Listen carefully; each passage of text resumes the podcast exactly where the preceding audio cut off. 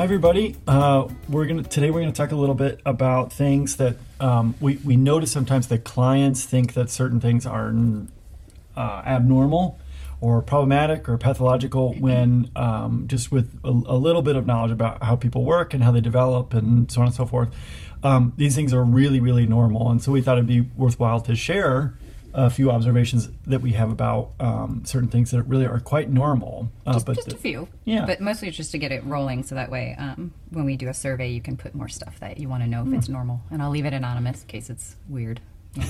uh, but we'll share it on okay. another one. Yeah. Because we're running out of ideas, so... That's not true. We never, we're never going to run out of ideas. I knew, we got that, tons I, knew, of ideas. I knew that would get you. um, what a... I don't... I mean, I've got I've got some things, you know, that I, that come to mind for me when I think about what are really normal things that clients tend to think are abnormal. What what comes to mind for you? Uh, conflict in relationships, and knowing that we as couples counselors sometimes have conflicts in our own relationships. They're like, oh, not that we talk about our problems, but it's like right. we can use an example without giving away a lot, yeah. and uh, it blows their minds that conflict is normal in relationships. And I also say, like, if you don't have conflict, that probably signals that it's pretty a pretty inauthentic relationship. Like, you're not trusting each other and being vulnerable. Uh, so there's probably it's probably laden with fear. Um, yeah. Yeah, and uh, just as a follow-up, uh, could you expound a little bit, because there are of course uh, there are of course ways of engaging in conflict that are pathological, abnormal, unhealthy, and then there are ways of engaging in conflict that are um, maybe unpleasant, but normative. Can you kind of maybe talk a little bit about what normal conflict would look like that is that doesn't, you know, skip into being unhealthy or pathological? Yeah, and you help me feed into this because sure. I'm thinking of one example that you usually give, but okay. it all comes back down to connection, which is everything for me is connection. Uh, and that you have to, like, it's the rupture is not the problem. I mean, it is problematic, but it's not the biggest thing. What, what is the most important thing is the repair, that you can cooperatively and with safety between you, you know, be able to find a solution together. And it actually brings about happiness. When, when my couples come in and they're like, oh, it's been a great week. And I ask them, what challenges have you overcome? Like, what are you talking about? And I'm like, typically, if you're having like a string of good events or you're feeling cooperative and on the same team, you've probably had to overcome some things together. And now you really, I don't know, you're vibing. Okay, so yeah, in part what I'm hearing you say is um, within the context of a healthy relationship, there's actually a lot of room for conflict yeah, because there is repair that's possible. And so where it, it the maybe The goal is dips. Not no problems. Yeah, yeah, yeah. That, I guess I should have started with that. The goal is not to have no problems and to be happy all of the time. Like, that's what I want to normalize the most. It's, mm. I mean, like, obviously, like, abuse, anything like that, not normal. Uh, we're not going to normalize that. But um, not having problems in your relationship, not having conflict... that would be a problematic. That would be problematic. So yeah, um, but yeah I feel like you were gonna. Well, no, I um, sometimes with clients I'll distinguish between like uh, like first wound and second wound, um, meaning that look, uh, I, I also have this term I, I call them uh, swing and a miss, which is just this sense of like, look, uh, we're imperfect human beings. Um, that is just. That is just the reality. And so if you're in a relationship with somebody who's an imperfect human being, here's one of the things that's going to happen. They're they're going to hurt you. Um, and it requires no malice, okay? And, and also, we as imperfect human beings, we also have some malice in us, okay? But and it's going to happen the other way. They're going to hurt you. Yeah, right. But I mean, let, let's even just say like, um, even if people are just acting from a, like they're they're a good faith actor in the relationship and they're they're, they're going to hurt you. And you're going to hurt them if you're a good faith actor. And that is, uh, I like that you're pointing out that this is not so much a problem. Um, it's uncomfortable, it's unpleasant, and it. Ma- I'm not suggesting, oh, it doesn't matter, or giving some message of like, suck it up. This is not what I'm saying at all. But what I am saying is um, that's like, that's just part of it. That is just what it means to be uh, in a relationship. But um, we could call those first wounds. Um, first wounds are not, Uh, they don't spell trouble for a relationship. S- the second, third, fourth, fifth uh, wounds that are kind of the doubling down on things. So like if I, you know, say something insensitive or whatever, okay, you know what? Like sometimes it's going to happen. Say something insensitive. I'm not, I'm not, I'm not going to do that. I'm not going to do that. I'm going to take that bait. Nope, not, not doing that. Um, but, you know, let's say I say something insensitive. Okay, well... That's, I mean, that's unfortunate, and it stinks, and it hurts, and it and it doesn't feel good. But then, if that's uh, if that's brought up, in a particular in a, in a civil way or whatever, but maybe even not. And then I'm able to respond with, oh my gosh, you know what? Yeah, I, I did say that. And wow, I can see how that was insensitive. That was not so great. Um, let's circle up. Let's connect. Let's repair. Let me offer whatever apologies I need to. Let me do whatever I need to do to tweak some things.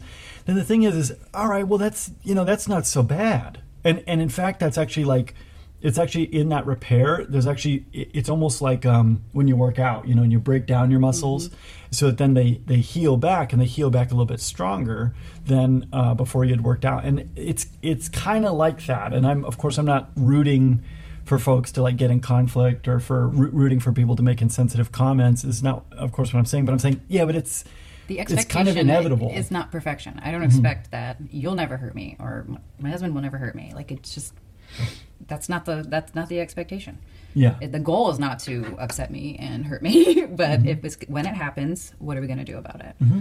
Um, mm-hmm. So. That's yeah. That's a, that's a and I, I'm with you that I find that a lot of folks, you know, what do they they have an argument, and it's like, oh my gosh, is the relationship okay? So we had this argument, and it's like, well, that's. Yeah, I mean, I, I mean, I don't know. Maybe your relationship is okay, maybe it's not, but uh, that doesn't hinge on whether or not you're having arguments. Um, that's just that's just part of it. Yeah. So okay. Um, a- any other things that come to mind is Where? you know that you would want to normalize? Oh, all right. Well, let's do Pareto's principle. Okay. And and then if there's time for these other ones, so. I'll squeeze them in really fast at the end. Boy, uh, Paul Rasmussen is just getting a lot of airtime um, on this uh, on, on this series, but uh, he he taught us something. Um, there's something called the Pareto distribution, and you can f- find it in all kinds of things, but it, it uh, in nature and in systems or whatever. But it's you know you may have heard of it before, not under that name. But a Pareto distribution is kind of a twenty percent, eighty percent split between things. And um, yeah, and you and you can find that distribution popping up in a, in a yeah, just like all over the place. But um, within life, this is a, a lesson that we learned from Paul.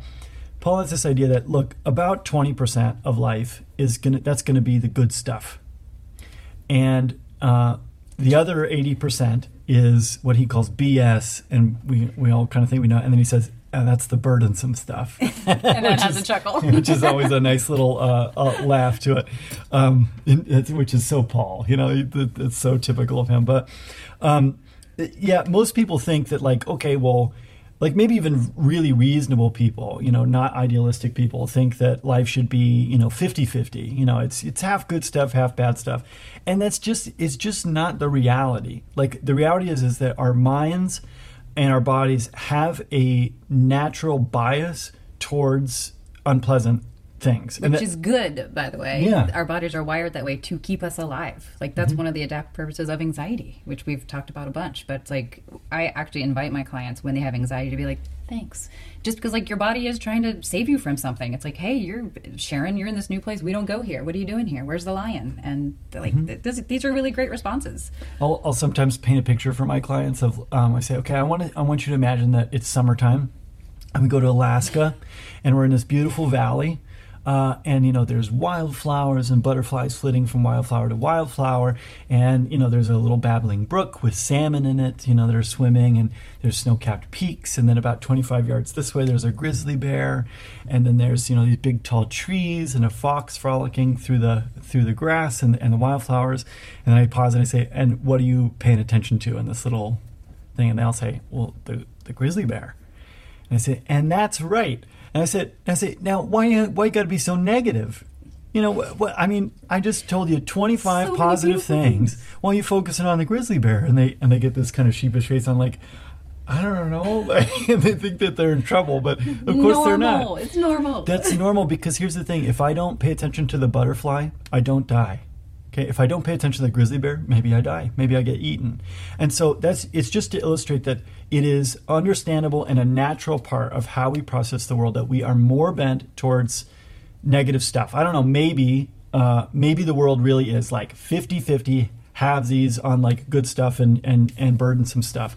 But our ability to perceive that, even if that's true, and actually I'm not convinced that that's actually true, uh, but let's even say that it was, our ability to perceive that is...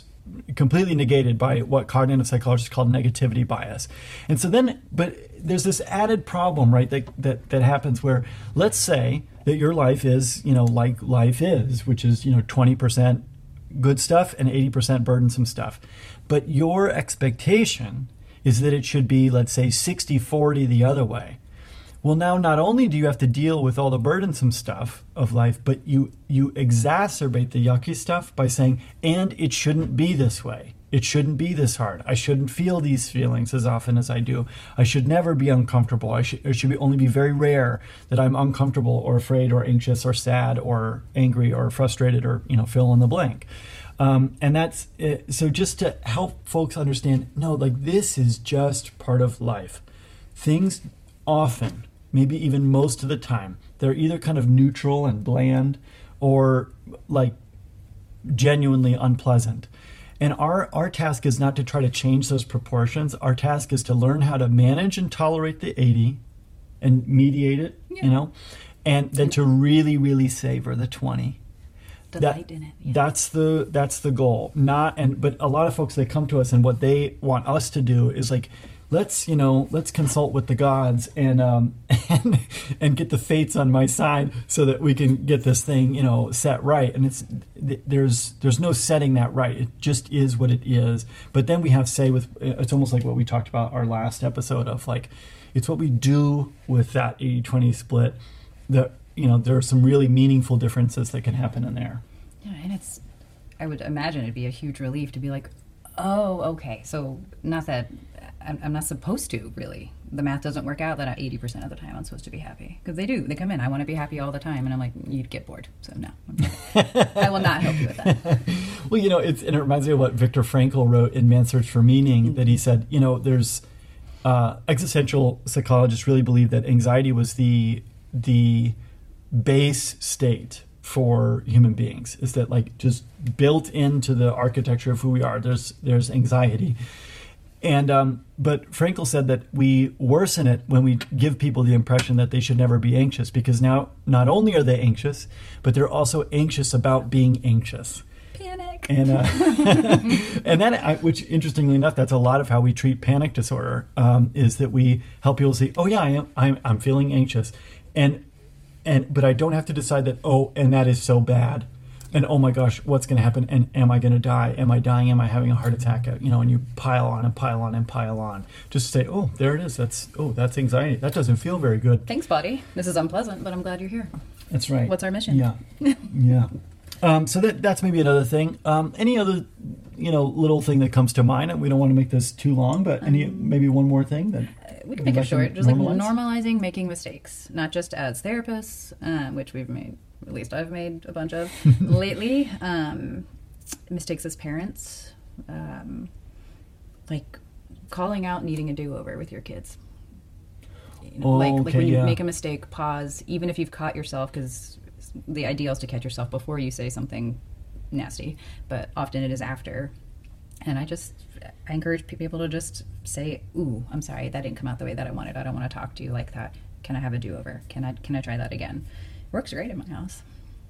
Yeah. I think, I, I think I've used it with you too. I was like, ooh, wait, hold on. I'm I'm a little fussy. Let me try that again. Feel a little fussy. um, I, I, I think that's such a great comment that um, it does seem like parents in particular, they put so much pressure on themselves to like do it all right all the time. Yeah. yeah. And it's not all about you. It's just not.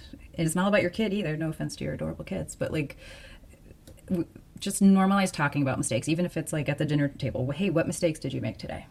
Because mistakes are how we learn and grow. That's like if you ask Ezra, my daughter, that she'll say mistakes are how we learn and grow. She like knows it because I say it so much, and she walks up to me all the time telling me about the mistake she made. She doesn't come up to me cowering or in shame. She's just like, I made a mistake.